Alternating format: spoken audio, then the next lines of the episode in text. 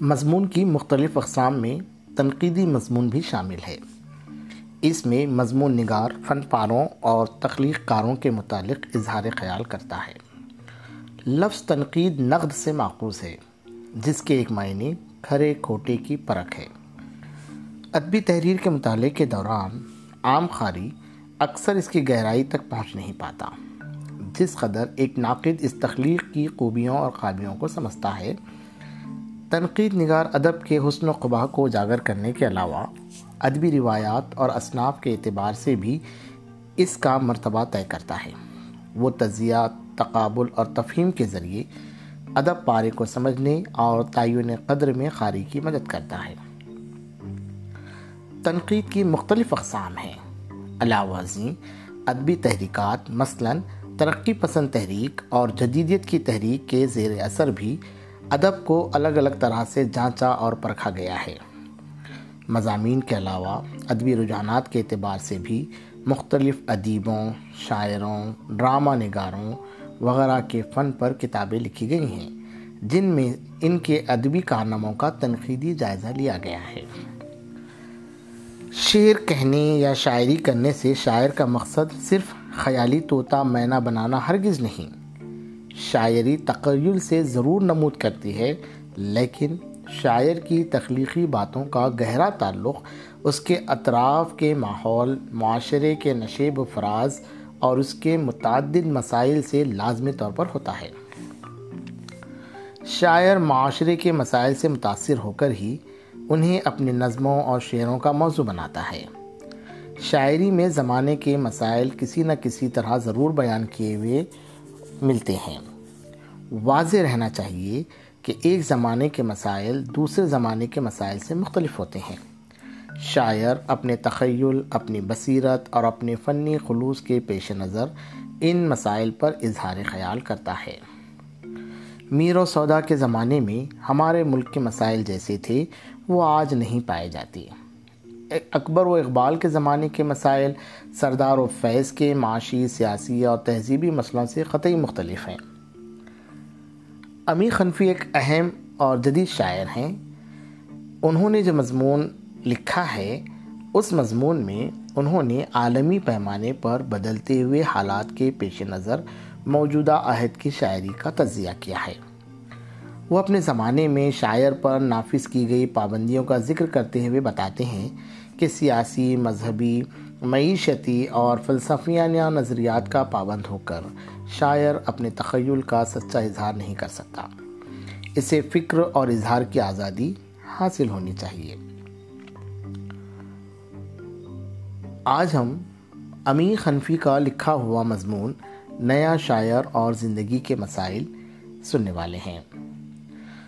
امیر حنفی سن 1928 میں مہو چھاونی، ضلع اندور، مدھیہ پردیش میں پیدا ہوئے۔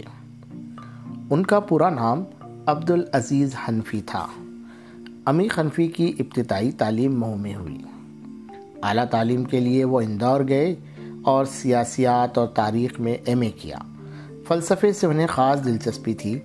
ان کے فکر و فن پر ان علوم کا اثر آخر تک قائم رہا۔ امیر حنفی نے طویل مدت تک آل انڈیا ریڈیو میں ملازمت کی۔ وہ اسٹیشن ڈائریکٹر کی حیثیت سے 1987 میں سبکدوش ہوئے۔ امیر حنفی موسیقی کے بھی بڑے دل دادا تھے۔ انہوں نے باقاعدگی سے موسیقی کا علم حاصل کیا۔ اس فن کی باریکیوں پر انہوں نے بعض عمدہ مضامین لکھے ہیں۔ اردو کے علاوہ انگریزی اور دیگر ہندوستانی زبانوں کے ادب پر بھی ان کی گہری نظر تھی۔ شعلے کی شناخت اور شعر چیزیں دیگر است، ان کے تنقیدی مضامین پر مشتمل کتابیں ہیں۔ امیر حنفی نے اپنا ادبی سفر ترقی پسند تحریک کے عروج کے دور سے شروع کیا۔ ان کا پہلا مجموعہ کلام سنگ پیراہن اسی دور سے تعلق رکھتا ہے۔ اس کے بعد وہ جدیدیت کے زیر اثر آ گئے۔ انہوں نے کئی شعری تجربے کیے اور متعدد طویل نظمیں بھی لکھیں، جنہیں غیر معمولی شہرت حاصل ہوئی۔ شب گشت اور شجر صدا ان کے شعری مجموعے ہیں۔ 1988 میں امیر حنفی کا انتقال دہلی میں ہوا۔ آپ سن رہے ہیں اردو ادب پوڈ کاسٹ، اور میں ہوں خواجہ معین الدین. آئیے سنتے ہیں نیا شاعر اور زندگی کے مسائل امیر حنفی کا لکھا ہوا یہ مضمون. ہمارے عہد کی معاشرت کا سب سے بڑا المیہ یہ ہے کہ ہماری زندگی کے تقریباً ہر شعبے پر سیاست کا غلبہ ہے. سائنس، صنعت، تجارت، فن، ادب، فلسفہ، مذہب، اخلاق، تعلیم، سبھی کو سیاست نے اپنا محکوم بنا رکھا ہے. یہاں تک کہ اکثر اہل فن بھی سیاسی پارٹیوں کے مسلک اور طریقہ کار کو اپنا کر اپنے ذہن و احساس کا اظہار کرنے کی بجائے ارباب بست و کشاد کی خوشنودی، اعزاز و انعام، سماجی احترام اور عزت حاصل کرنے کے لیے اپنے فن کو اعلی کار بنائے ہوئے ہیں. غیر مشروع ذہن سے رونما ہونے والی تخلیقات کو دبا کر نقالوں، شعبدہ بازوں، بازیگروں اور ایاروں کی جال سازیوں نے شور مچا رکھا ہے. کہیں سیاست میں ادب کی اور کہیں ادب میں سیاست کی بیساکھیاں لگائے ہوئے نااہل نو رتن بنے پھر رہے ہیں. سیاست کو میں نہ حقیر سمجھتا ہوں نہ حرام، لیکن معاشرے میں اسے شریک غالب کا درجہ دینا مجھے گوارا نہیں. سیاست سماج کی منتظم ہے. جان، مال اور عزت آبرو کی حفاظت اور اجتماعی فلاح و بہبود کے منصوبوں تک اسے برداشت کیا جا سکتا ہے. ربط ملت کے لیے فرد کا فنا ہونا ناگزیر نہیں ہے. سماج اس لیے نہیں ہے کہ افراد کو نگلنے والا وحشی درندہ بن جائے. ان کے چشم و گوش، دل و دماغ، زبان و دہن کو اپنا غلام بنائے اور انہیں کٹ پتلیوں کی طرح نچائے. میں سوچتا ہوں کہ محض ادیب و شاعر اور دیگر فنون لطیفہ کے خلاق ہی آج انسان کے نہا خانہ ذات میں اٹھنے والے طوفانوں اور ہنگاموں کو اپنے فن کے آئینے میں دکھا سکتے ہیں. ایک غیر مشروط اور آزاد شعور و احساس کی روشنی باہر و اندر کے مناظر پر نظر ڈال سکتے ہیں.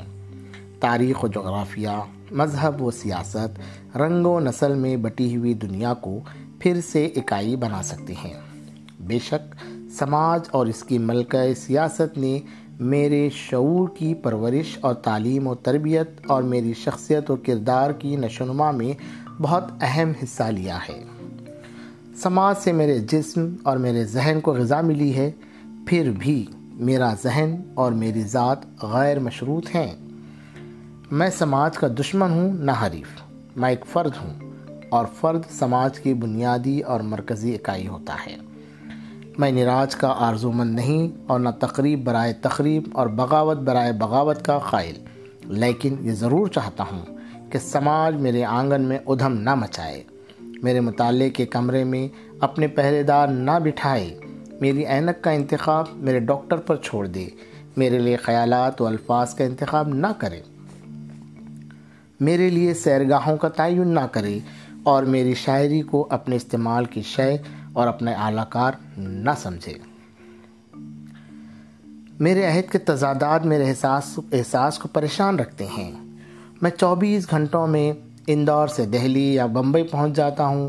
فاصلہ کم ہو گیا ہے. دہلی یا بمبئی کے ہجوم رواں میں مجھے کوئی قابل توجہ نہیں سمجھتا. کسی کا پتہ پوچھتا ہوں، کوئی نہیں بتاتا. فاصلہ بڑھ گیا ہے.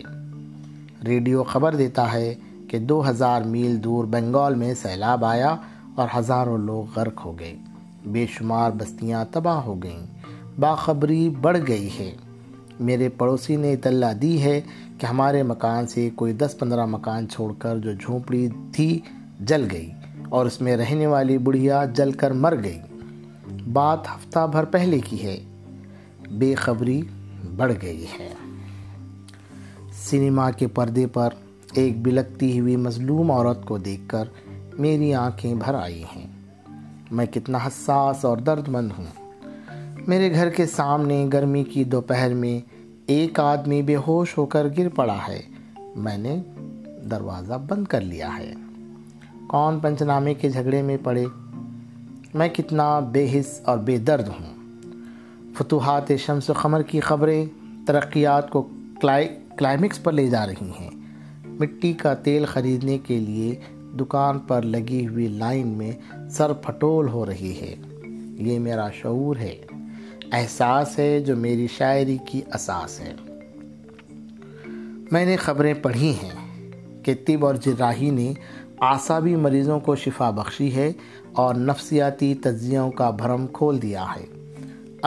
عقیدت مندی شامل حال ہو تو سیانی، اوجھا، عامل، نجومی، پامسٹ، قیافہ شناس اور حاضرات کے ماہرین بھی ماضی و مستقبل کے پردے اٹھا سکتے ہیں اور ان سب کو بھی اپنے اپنے شعبوں پر سائنس ہونے کا دعویٰ ہے۔ میں مشرق اور مغرب کے فرق و امتیاز کو جغرافیائی مفروضے مانتا ہوں۔ سورج کے طلوع و غروب کے مقامات کا فرق انسانیت اور انسانی مسائل پر اثر انداز نہیں ہوتا۔ کہیں صبح ہوتی ہے، کہیں دوپہر، کہیں شام تو کہیں رات، اور یہ سب بیک وقت ہوتا ہے۔ یورپ اور امریکہ کے شاعروں کے سامنے جو مسائل ہیں ان کے درجات مختلف ہیں، لیکن نوعیت ایک ہے۔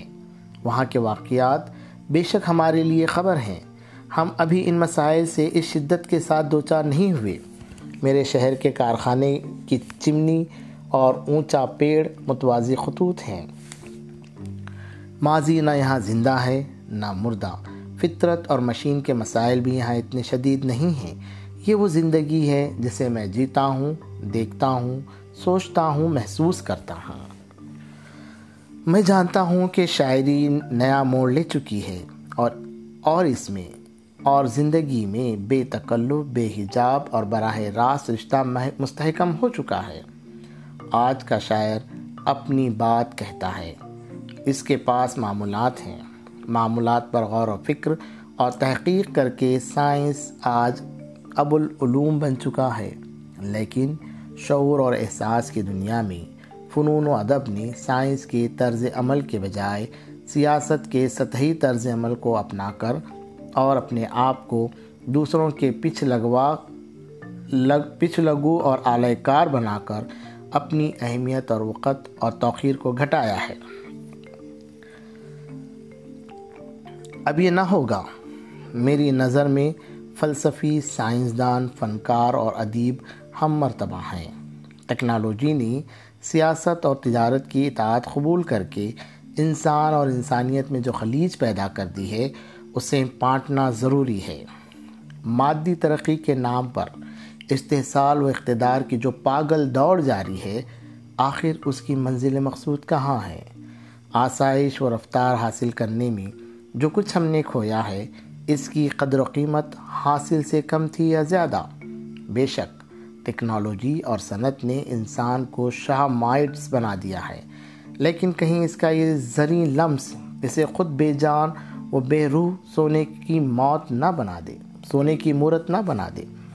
یہ تمام سوالات وہ ہیں جن کا کوئی جواب سیاست کے پاس نہیں ہے۔ میرے پاس بھی ان مسائل کا کوئی ریڈی میڈ حل نہیں ہے، لیکن ان مسائل کے وجود کا احساس دلانے اور ان سوالات کو اپنے قارئین کے ذہنوں میں اگاتے رہنے میں کیا مذائقہ ہے۔ اپنی طویل نظموں میں بالخصوص میرا یہی مشغلہ رہا ہے۔ نئی شاعری اب تک تنظیم یا تحریک نہیں بنی ہے۔ نئے شاعر کسی منشور یا دستورالعمل کے پابند نہیں ہیں۔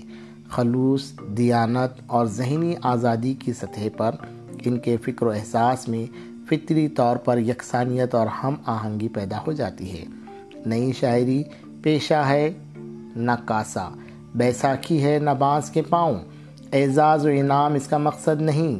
یہ ایک مقدس فریضہ ہے جو نئے شاعروں کی اپنی ذات نے ان پر عائد کیا ہے۔ ہم لوگ ایک دوسرے کی تخلیقات سے محبت کرتے ہیں، تعریف، تنقید اور تردید کرنے میں لاگ و لگاؤ سے کام نہیں لیتے۔ نئی شاعری کے لیے نئی تنقید کی ضرورت ہم بھی محسوس کرتے ہیں۔ میرے لیے شاعری محض فارم، تکنیک، سٹائل اور ڈکشن کا نام نہیں ہے، اور شاعری کے لیے محدود و مخصوص لفظیات پر اصرار کرنا لغویات اور نہایت گھٹیا قسم کی عصبیت ہے۔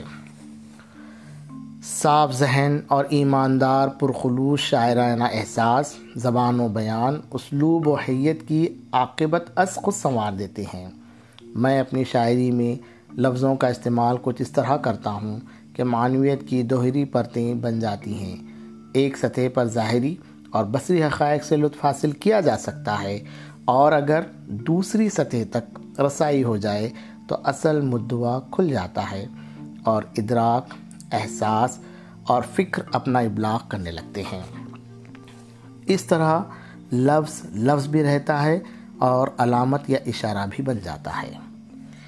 ہم عروضی موزونیت کے عادی ہو گئے ہیں، مگر اس کے بغیر بھی شاعری ممکن ہے اور مہذب زبانوں میں کی بھی جا رہی ہے۔ نئی معاشرت اور زندگی کی لے کو اونٹ گھوڑوں کی ٹاپوں، بیل گاڑیوں اور رتھوں کی چالوں سے وضع کی ہوئی صدیوں پرانی بہریں گرفت میں نہیں لا سکتی، اس لیے انہیں توڑنا اور جھنجھوڑنا حلال و ثواب ہے۔ حادثات و واقعات مجذوبوں اور شعبدہ بازوں کی ہجوم آفرینی سے ہٹ کر میں اپنے شعلے کی شناخت کے لیے سرگردہ ہوں۔